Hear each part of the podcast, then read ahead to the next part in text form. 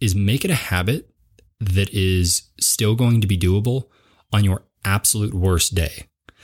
I'm talking like you just got fired from your job, uh, all your food in your fridge spoiled, and your roommate just moved out with no notice. You should still be able to do that habit.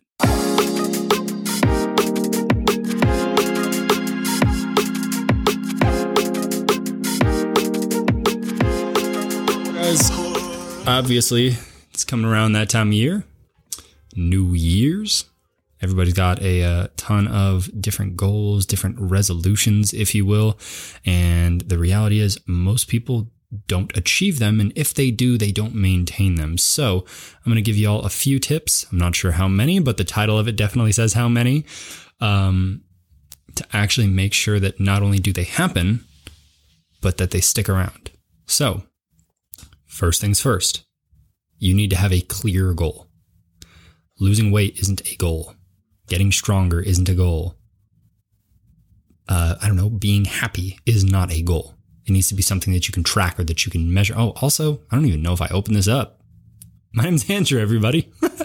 but anyway, um, this needs to be something you can actually track. Because how are you going to know if you actually hit that goal if if you don't? You know, it's like um, saying that uh, you know saying that you're gonna like run a business and then you sell someone a stick of gum. Does that mean that you ran a business? Technically, but it's probably not what you're talking about when that goal. So, clear goal. How much weight do you want to lose? What lift do you want to get stronger at and how much more do you want to weight? Or how much how much more do you want to how much more weight do you want to lift?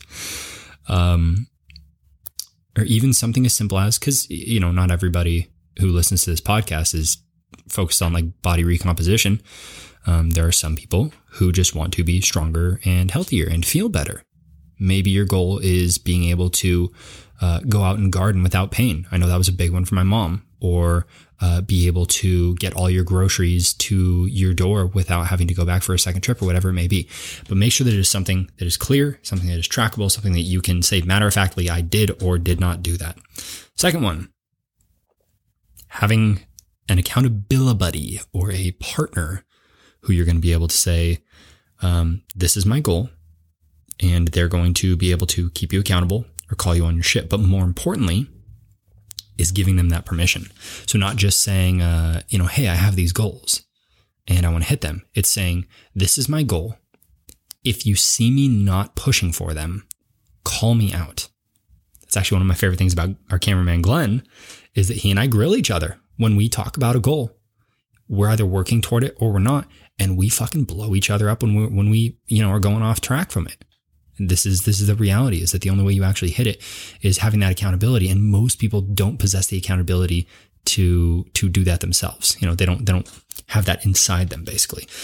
Um, the third thing is creating an actual plan obviously. But it needs to be something that is actually actionable and something that is realistic for you you know you can't just be like oh i want to lose weight so i'm going to go to the gym seven days a week well, if you're going zero days a week right now, you're not going to start going seven days a week. It needs to be a plan that's actually realistic for you. It needs to be something that you can actually do, which takes me to my fourth thing. It needs to be something that you can do forever. Setting a goal and hitting it is fun. But as many people have said out there, and it's probably like one of the truest things that, that you can say about health and fitness is we don't have a weight loss problem. We have a problem with keeping weight off.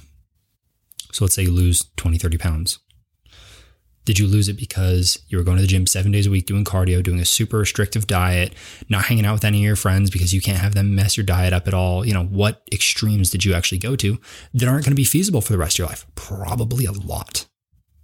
So it needs to be this accumulation of small habits. This is the fourth thing small habits. Finding stuff that you can actually do over long periods of time um, and the way that I always tell people to pick them is make it a habit that is still going to be doable on your absolute worst day. I'm talking like you just got fired from your job, uh, all your food in your fridge spoiled, and your roommate just moved out with no notice. you should still be able to do that habit. Find habits that are actionable to that degree. Because tomorrow morning, if all those things happen, if you lost your job, if your roommate moved out and all your food spoiled, you're still gonna you're still gonna brush your teeth because that's just a habit that is completely ingrained in you. So finding habits like that that you are actually going to be able to commit to and take action on on your absolute worst day. And hmm, do I have a fifth one? You know, I think four is pretty spot on. What do you think, Glenn? That's pretty good. That's good. Glenn agrees, and Glenn decides all, as we know. Um, but yeah, guys, so there's four super easy tips to actually hit your New Year's resolution and to actually keep it. Because nobody wants that shit temporarily. Anyway, so that being said, guys, Happy New Year. Hope you had a good Christmas or Hanukkah or whatever you celebrate or whatever you don't celebrate. And um, also, this is going to be a bonus episode, so mm, yeah, enjoy the enjoy the extra episode that you got this month. So, until next time, guys. My name is Andrew with Pride. See y'all later.